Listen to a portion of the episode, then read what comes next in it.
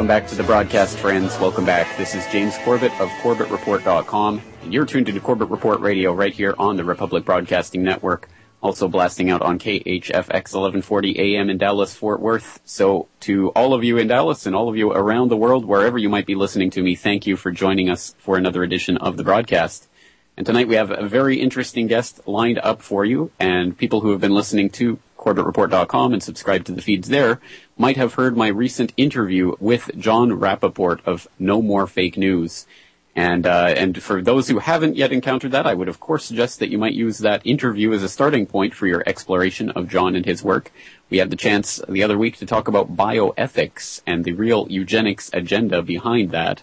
Very very stimulating uh, discussion on some very important topics. In fact, bio bioethics and eugenics generally, of course, is something that I've been concerned with for quite a while, and and I've been looking more specifically at bioethics recently. So uh, if you haven't yet encountered that topic or why it's important to the overall depopulation scheme, I suggest you go to CorbettReport.com and use the search bar in the top right. Just type in the word bioethics and several different uh, things will pop up for you. But as we're waiting to get Jon on the line tonight, let me just use this opportunity to introduce you a little bit to his work and what he's been doing. Of course, Jon Rappoport is an investigative journalist who has been running NoMoreFakeNews.com since 2001. And he's also got a blog up at jonrappoport.wordpress.com. Tonight we're going to be talking about a CD that he released recently called The Matrix Revealed Volume 1. And I have a copy sitting right here on my desk all the way here in the sunny climes of Western Japan and it is uh, chock full of information. There's all sorts of different information, including audio and, uh, and several PDFs of interviews that he's done, and also a logic course. And I think we'll be concentrating on his logic course tonight and the, the ramifications of that. He's basically written a, a, a curriculum for people who are interested in learning more about logic and logical reasoning. So some very interesting and uh, helpful uh, things here. So I hope that you will at least check out his work generally at nomorefakenews.com. And if you're interested, of course, you can find out how to get The Matrix Revealed Volume 1 from there. And on that note, of course, uh, I myself am a independent web journalist here in Japan, and I am brought to you by yourselves out there. So I also require your support, and I'd just like to once again thank all of the people out there who have so far ordered one of uh, the Corbett Report DVDs, my 2009 or 2010 video archive, or my uh, data DVD, volume one. And of course, for those of you out there who don't know, the data DVD contains every single podcast episode, every interview, every article, every video that I created from the birth of the Corbett Report in June 2007, all the way up to uh, to the end of 2008. So quite a bit of media jam packed onto one double layer, dual layer DVD. And that's available on CorbettReport.com from the support tab. Just go to CorbettReport.com slash support. You can find the DVDs for sale there, and you can also find a way to subscribe to my newsletter, which uh, comes out once a month. However, in the very near future, I hope to be bringing you the uh, weekly editorials that I'm writing for the International Forecaster that is something that I'm writing every Saturday now, and I'm honored again to be associated with uh, just an incredible talent. I'm associated, and I'm blessed to be associated on so many fronts with so many incredible people, and one of them, of course, is Bob Chapman. So every Saturday, I'm writing the uh, editorial article for his uh, newsletter, and I'm going to be seeing. I'm going to negotiate with Bob if I can get that for my uh, newsletter subscribers so that I can send that out directly to you guys out there. So once again, to everyone who is subscribed uh, for 100 Japanese yen a month or less, uh, again, I couldn't thank you, or, or more, I should say. I couldn't thank you enough. It truly does make everything that I'm doing possible.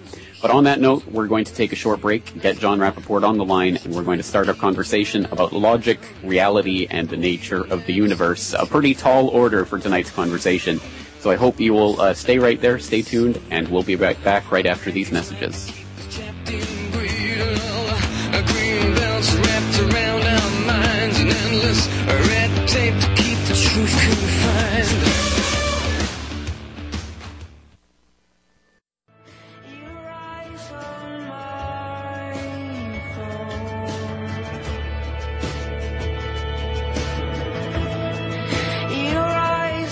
welcome back to the broadcast trends. Thank you once again for joining us tonight here on Corbett Report Radio. I'm your host, James Corbett of CorbettReport.com. Tonight we're going to be talking to Jon Rappoport of NoMoreFakeNews.com. So once again, for those of you out there who haven't yet checked out his website or his work, you can find a lot of it there. You can find a lot uh, that he writes on pretty much a daily basis at jonrappoport.wordpress.com, which is his blog. And of course, he's also on YouTube and many other uh, media outlets have interviewed him in the past. So a great way to do that.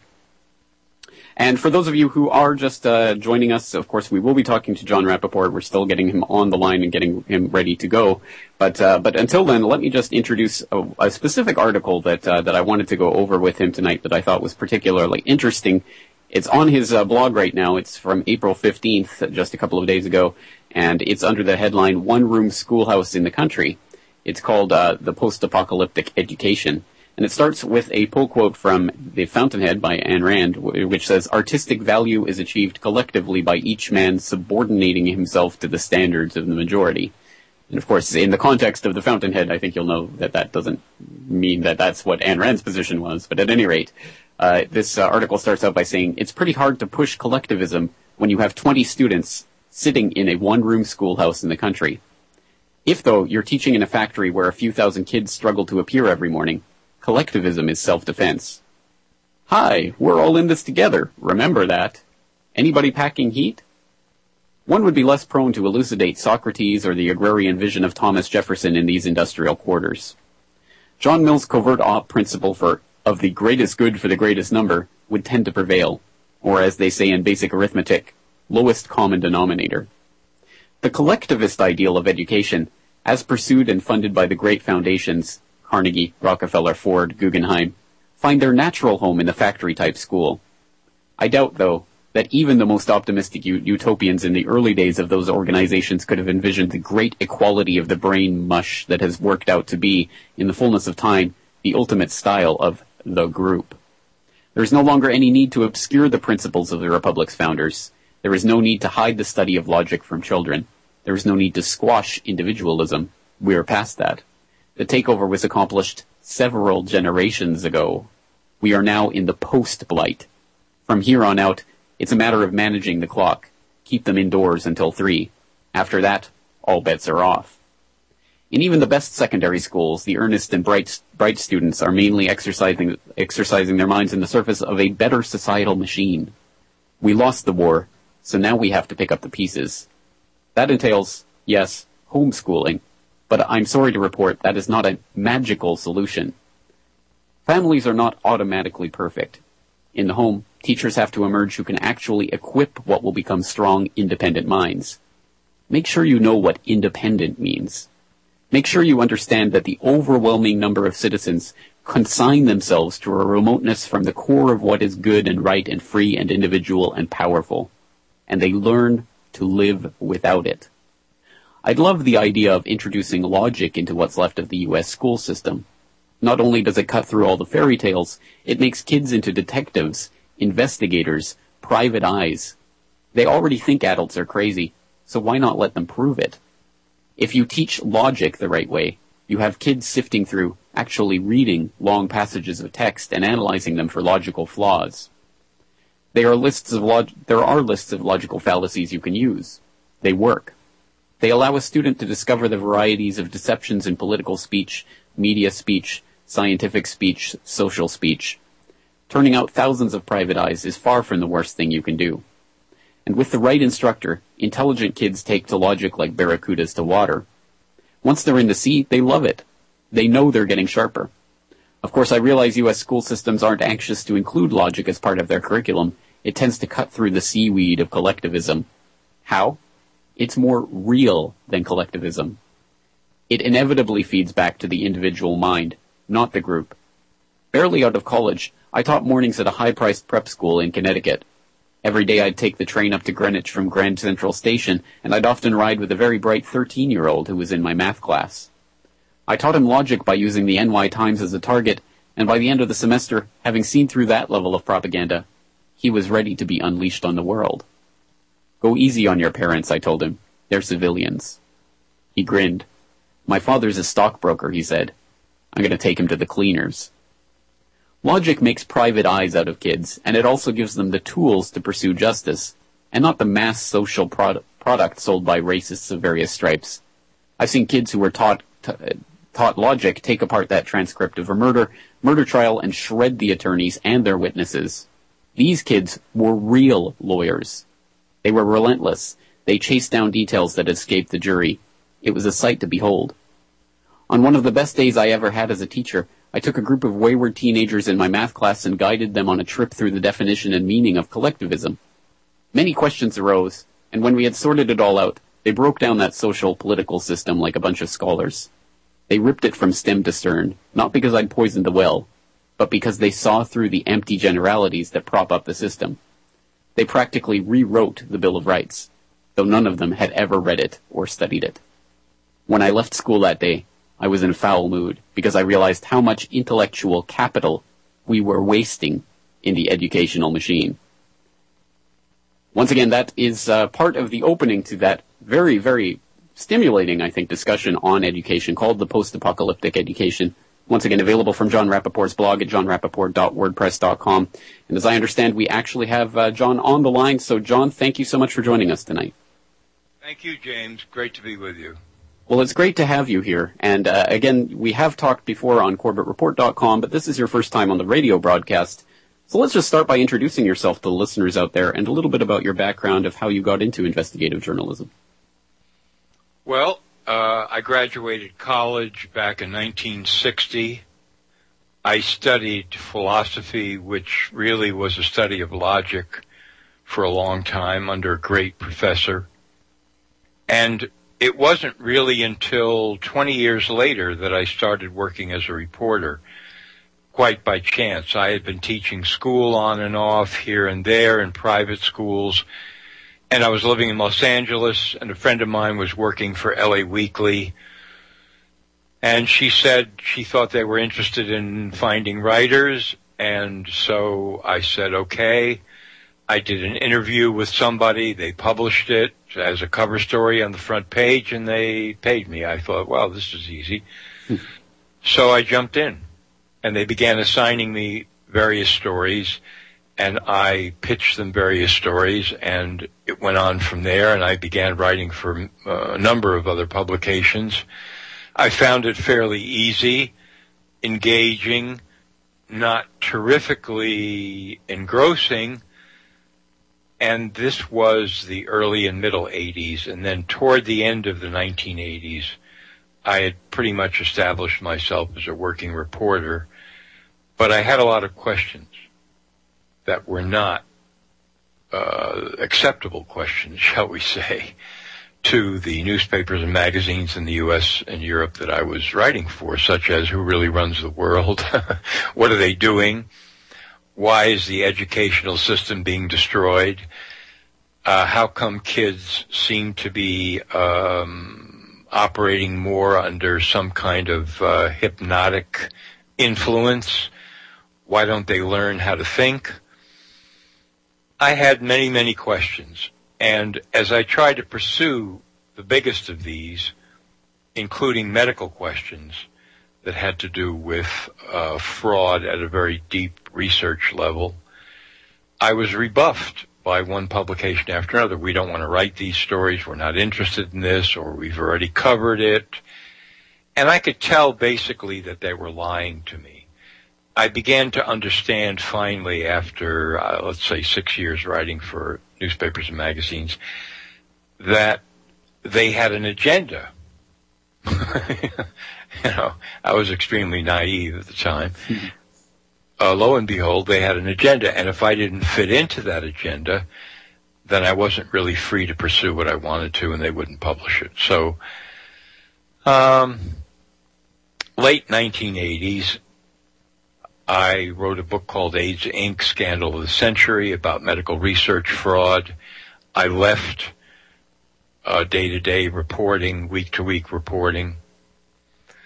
Ran for a seat in the U.S. Congress in 1994 out of Los Angeles on a platform of uh, what was called health freedom at the time, the right of every person to choose how they want to manage their own health and take care of their body.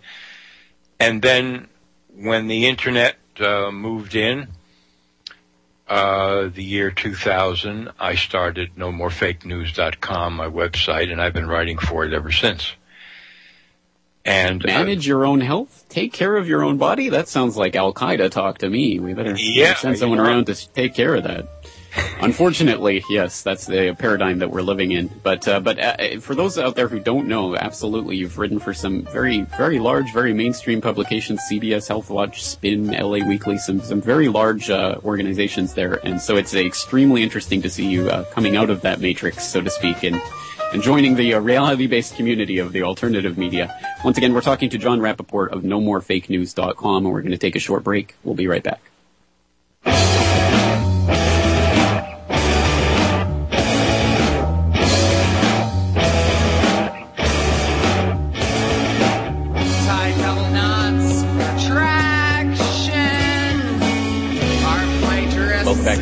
Report Radio friends. James Corbett here from CorbettReport.com. Tonight we're talking to Jon Rappoport of NoMoreFakeNews.com, also his blog at jonrappoport.wordpress.com. That's Rappoport, R-A-P-P-O-P-O-R-T. And if I didn't spell that very well, uh, you can always check the show notes for today's episode at corbettreport.com slash radio to get links to all of this that we're talking about tonight. So Jon, it's great to have you here and, uh, and let's start getting into your latest CD, The Matrix Revealed Volume 1, which I'm holding my hands here, which as I was uh, explaining to the listeners earlier in the broadcast is jam-packed with all sorts of different types of media and information. Let's talk a little bit about what people can expect to find on this CD.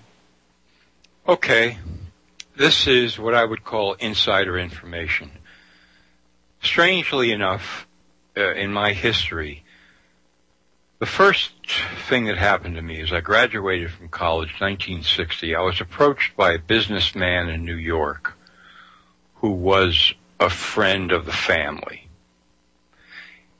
He comes up to me and he says, I understand you studied a lot of logic in college. I said, yes. He said, I'm assuming you can write. You went to a good college. I said, yes. He said, I'm trying to put together a report on Nazi Germany. I said, well, you know, the war is over. 1945. He said, yes, but we're talking about Nazism by other means. I said, well, it's something I'm not familiar with. He said, well, you should become familiar with it.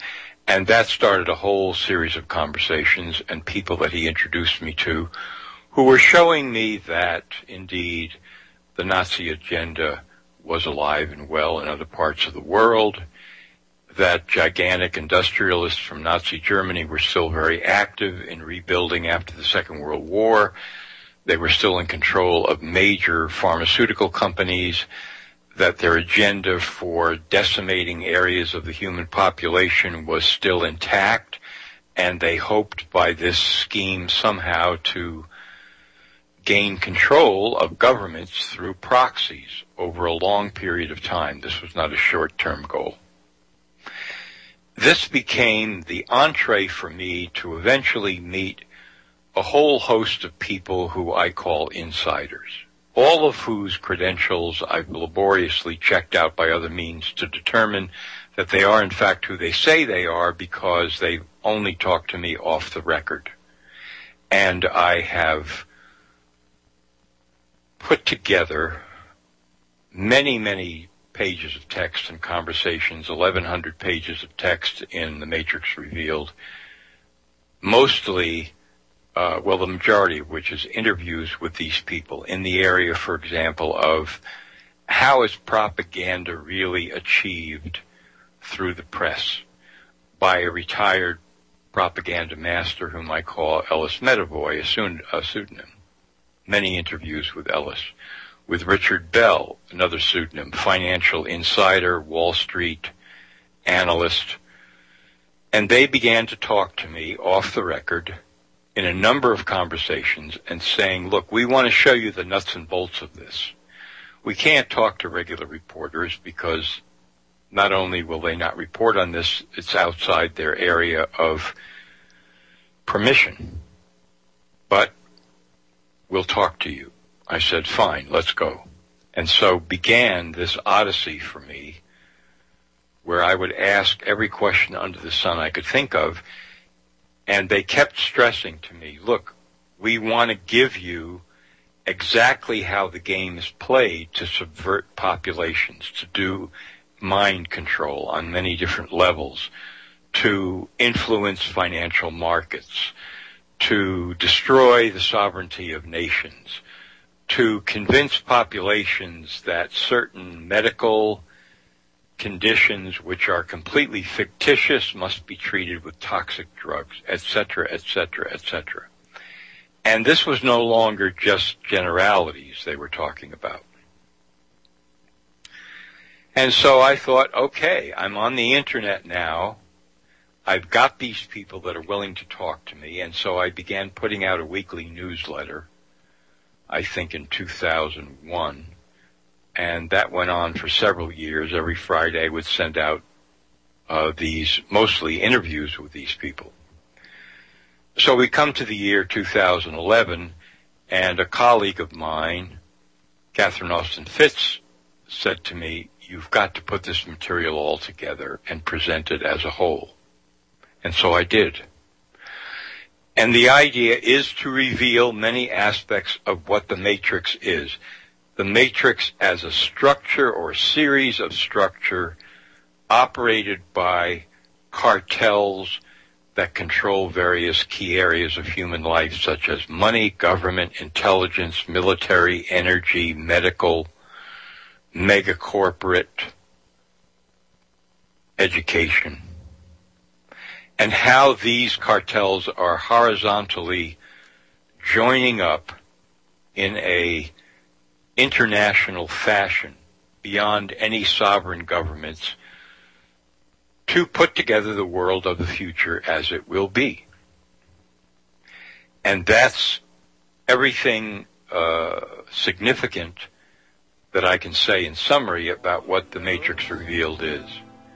And you said it in the perfect amount of time because we're just about to go to a break. But I certainly would imagine that has uh, absolutely piqued the interest of people out there. And for those who are interested, of course, they can find out more information at nomorefakenews.com. So let's take a short break. Let's regroup our focus and uh, don't touch that dial. When we come back, we'll begin talking about the logic course that is included as part of the Matrix Revealed CD. So stay up, stay right there. We'll be right back.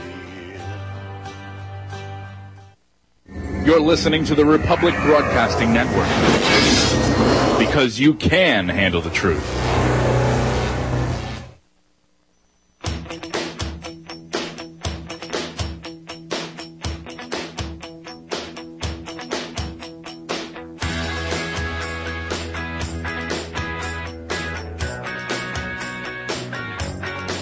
Welcome back to Corbett Report Radio friends here on the Republic Broadcasting Network. I'm your host James Corbett of CorbettReport.com and tonight we're talking to Jon Rappoport of NoMoreFakeNews.com and we're talking about some of the contents of his new CD, The Matrix Revealed Volume 1, available at NoMoreFakeNews.com.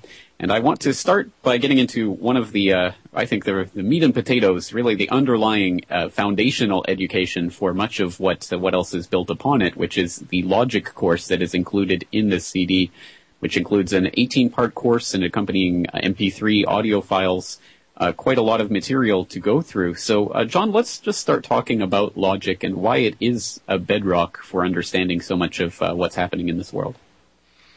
Okay, a very brief intro. One of the people that I interview extensively in The Matrix Revealed is Jack True, who is uh, a late friend and colleague of mine, the most by far innovative hypnotherapist I've ever met. And his attack on the matrix, you might say, in working with patients was devise, to devise ways to really scope out the psychological aspects of how on deep levels people actually plug into the matrix, how they get themselves trapped in it and to liberate them from it and Jack has a great deal to say about that in many interviews that I do with him. In The Matrix Revealed, I interview him 40 times. He said to me one day, you've got a background in logic, you've got to start to let people know about this because since the educational system is being destroyed, people are coming out of it completely unable to really think. They're going for slogans, catchphrases, stereotypes, archetypes. They're ripe for every kind of propaganda under the sun. I thought about that and I realized he was right. And some years later, I put together this course, which was really directed originally at homeschoolers, but I also wanted to market it to uh, private schools, and I, I did eventually market it to a private school in the San Diego area, but sold it to a lot of homeschoolers, and then I decided to include it in the Matrix Revealed. Logic is a way, first of all, for whether it's children or adults, of being able to read material or listen to material and trace the actual argument. Where does it begin? Where does it go? What does it conclude? And I use argument in the logical sense of somebody's trying to prove a point, somebody's trying to get somewhere. How do you follow that? How do you know where it begins and where it meanders and how it gets to its conclusion and how reliable or valid it is? And how can that be applied to the flood of information with which we're overwhelmed every day now?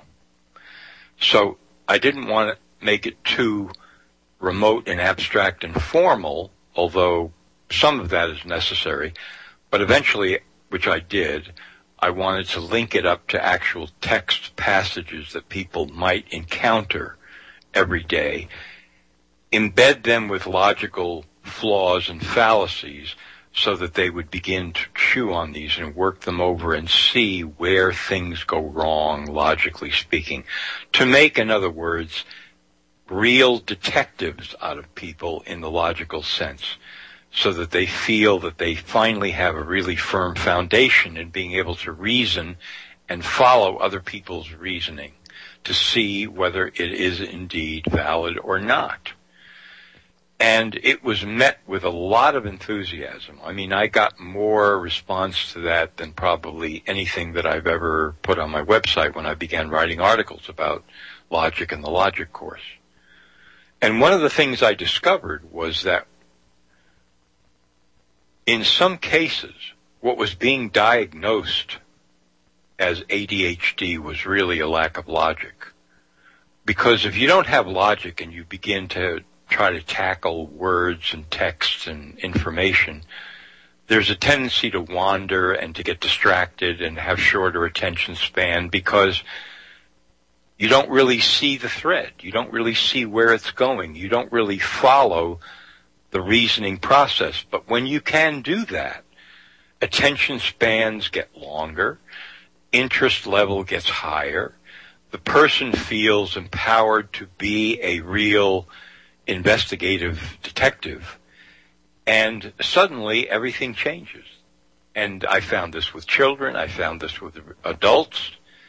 It was absolutely remarkable the latent abilities that would come out in people. And when I came on the air, you were reading a passage from one of my recent articles, Post Apocalyptic Education, about a group of kids that I saw that had in fact been trained in logic well who went after the transcript of a murder trial, and they were phenomenal.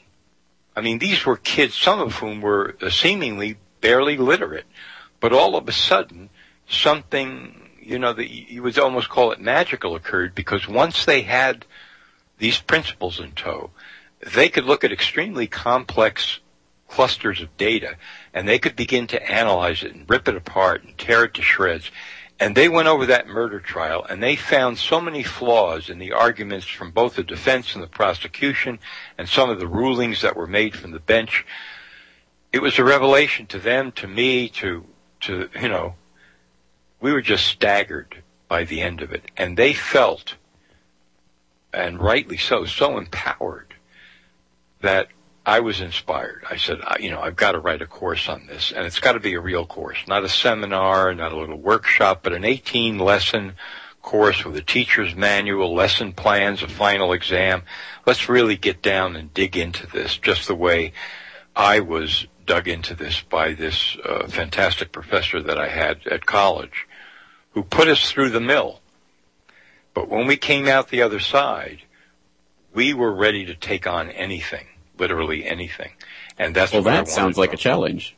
Perhaps we should put that to the test. Why don't we do a little bit of a practical demonstration for the listeners out there who I'm sure encounter all sorts of fallacious arguments in their daily lives and may not know how to break them down, how to understand them, how to parse what's really happening.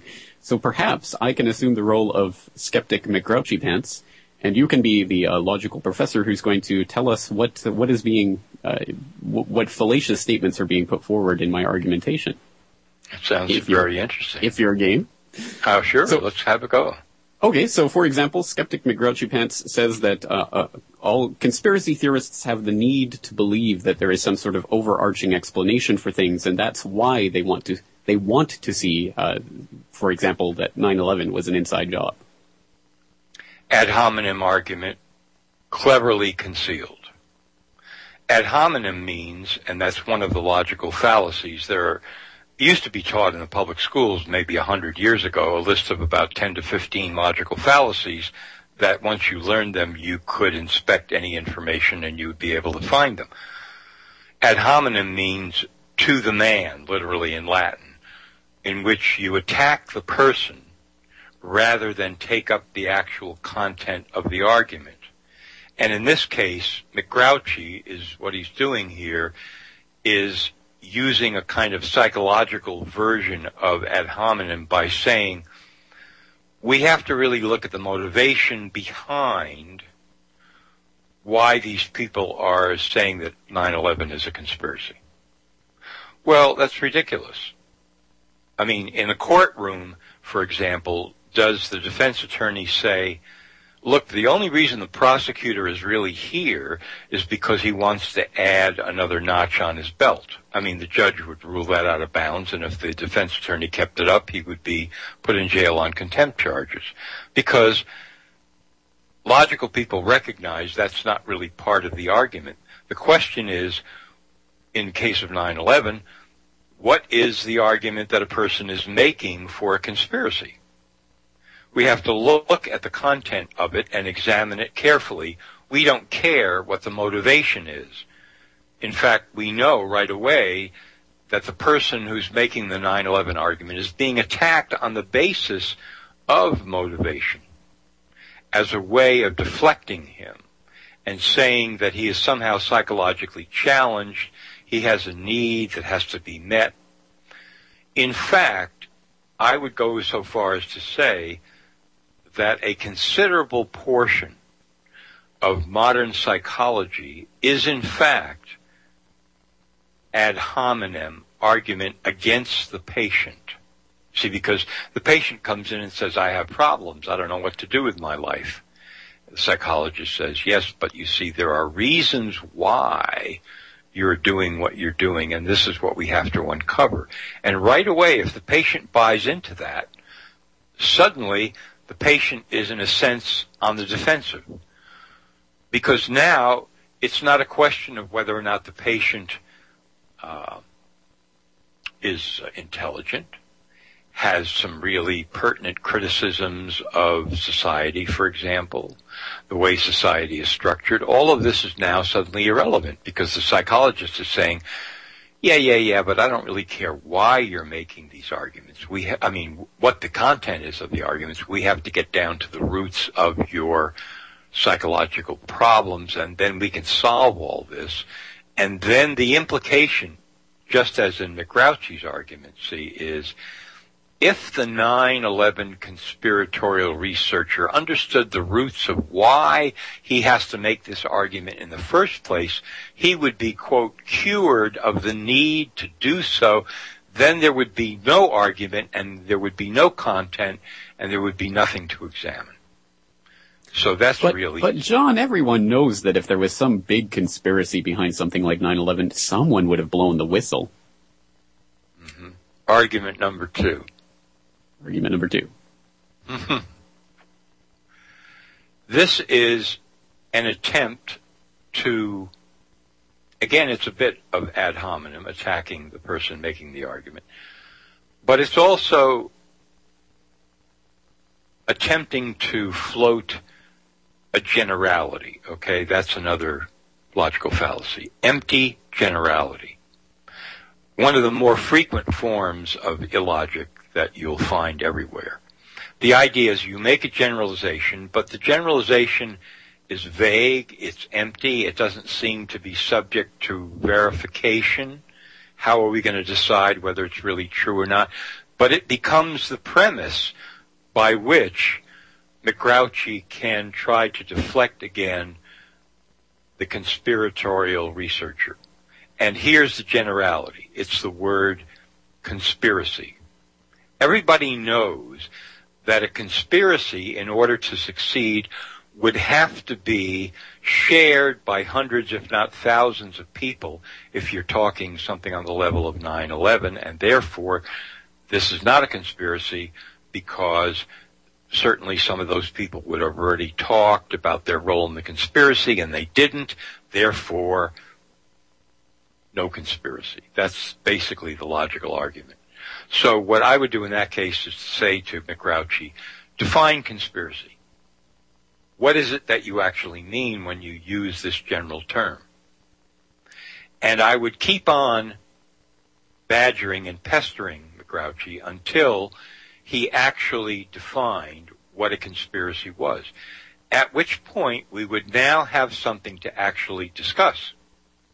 And I would be able to give examples, for instance, of how a compartmentalized conspiracy could operate, where several people at the top would know the true agenda and everyone else would be operating under orders in a compartmentalized fashion in order to carry out their missions and therefore make the conspiracy succeed.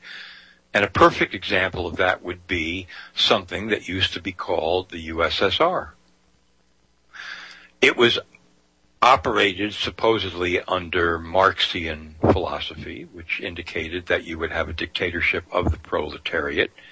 And during that time, there would be a caring and sharing and humanitarian attempt to bring everyone in in sharing the wealth of the society, at which point eventually it would all wither away naturally and you would have paradise on earth.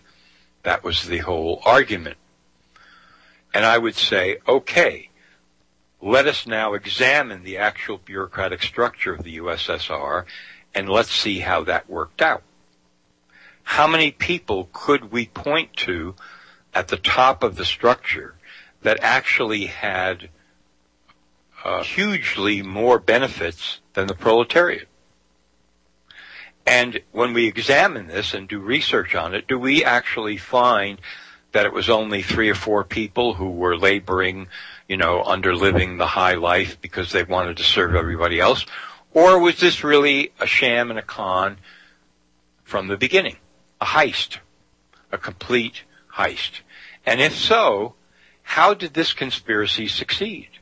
And I could then begin to argue that it was through compartmentalization of tasks in an overall structure hierarchical structure, hierarchical structure, so that different people had different jobs, and when they all did their jobs and didn't question anything, it all added up to the USSR as it once existed.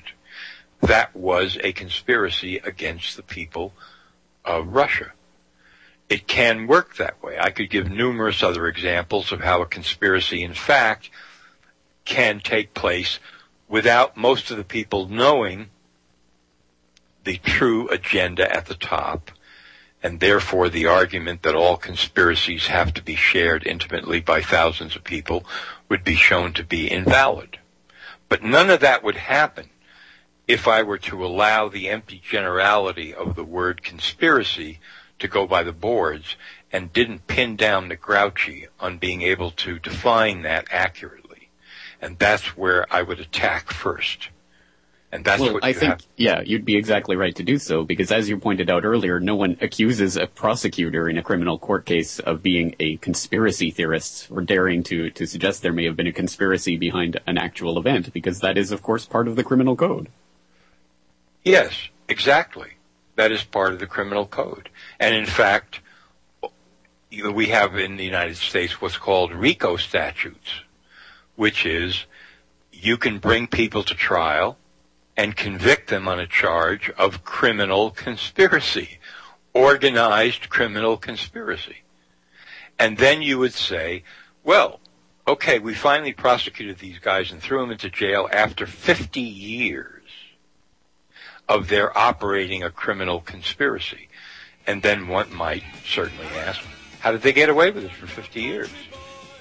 Well, they did. Well, hmm, I wonder how. I wonder how. I can't imagine. J. Edgar Hoover saying that it's a conspiracy theory to talk about La Cosa Nostra and things like that. exactly, exactly. Yeah, Unfortunately, the system props itself up. But uh, on that note, let's take another short break, and we'll be back to finish things up with Jon Rappoport of No More Fake News right after this.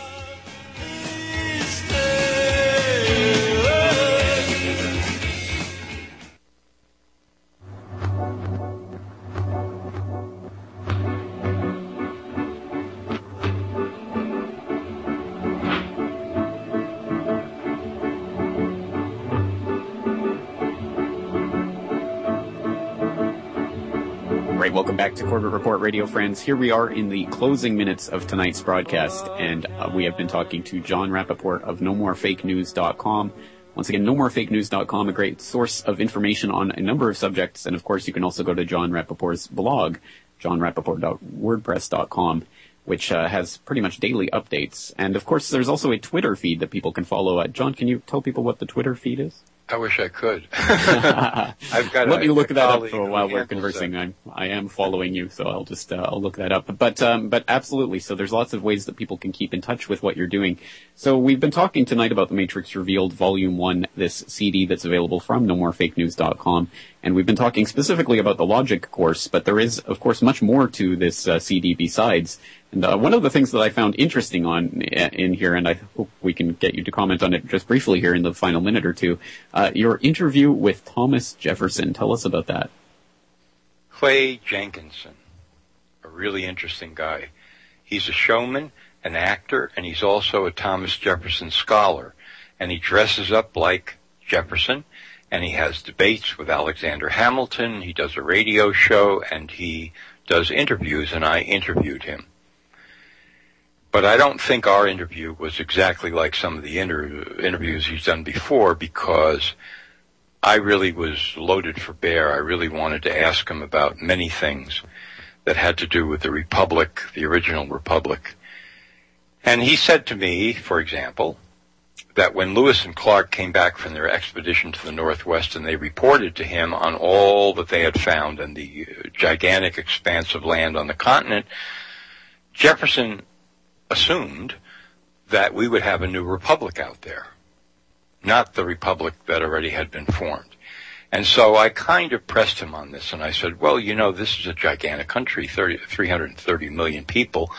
So why just one more republic? And he said, absolutely right.